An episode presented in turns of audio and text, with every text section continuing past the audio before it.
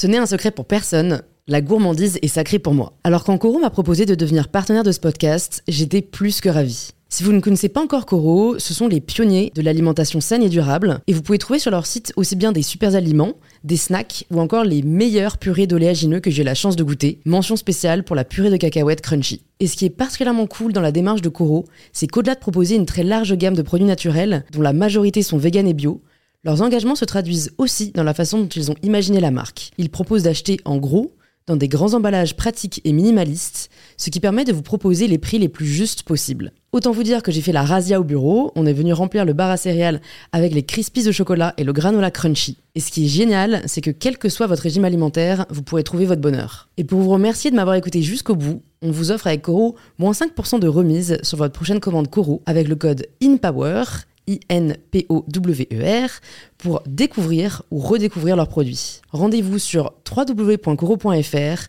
et surtout, régalez-vous. Moi, ce qui m'intéresse dans mon travail, c'est qui va me protéger de moi.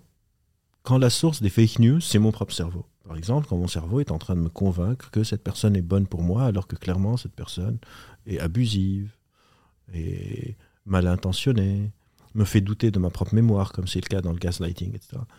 Et on ne peut pas penser par soi-même. Une des plus fausses conceptions que j'entends sur le raisonnement critique, c'est pense par toi-même, fais tes propres recherches. On est des animaux sociaux.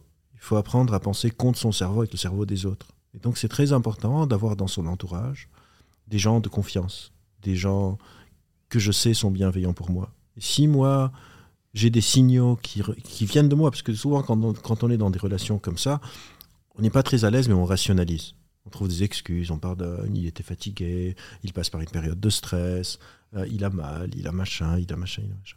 Si j'ai des gens qui sont importants pour moi, que je sais ont mes meilleurs euh, intérêts. intérêts à cœur, etc., etc., et qu'ils me disent, qu'elles me disent tout, que ce que je suis en train de faire est mauvais pour moi, je devrais avoir une sorte d'humilité de me dire je vais les écouter au-dessus de ce que moi je suis en train de me dire.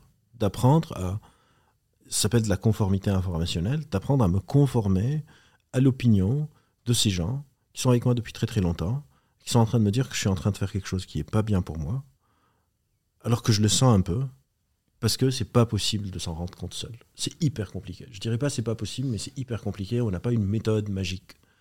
Et, pour moi, cette dimension sociale de la cognition humaine, des relations sociales, des, relations amicales, des relations familiales, quand on a la chance de tomber sur une famille, parce que la différence entre la famille et les amis, et tout le monde la connaît, c'est qu'on ne choisit pas notre famille, on choisit nos amis. La chance d'avoir choisi des amis qui sont cool, qui sont bienveillants, euh, qui m'aiment bien, même si parfois certains sont, peuvent être toxiques, mais c'est pas quand même, je pense que c'est le plus gros facteur de protection qu'on peut avoir dans la vie.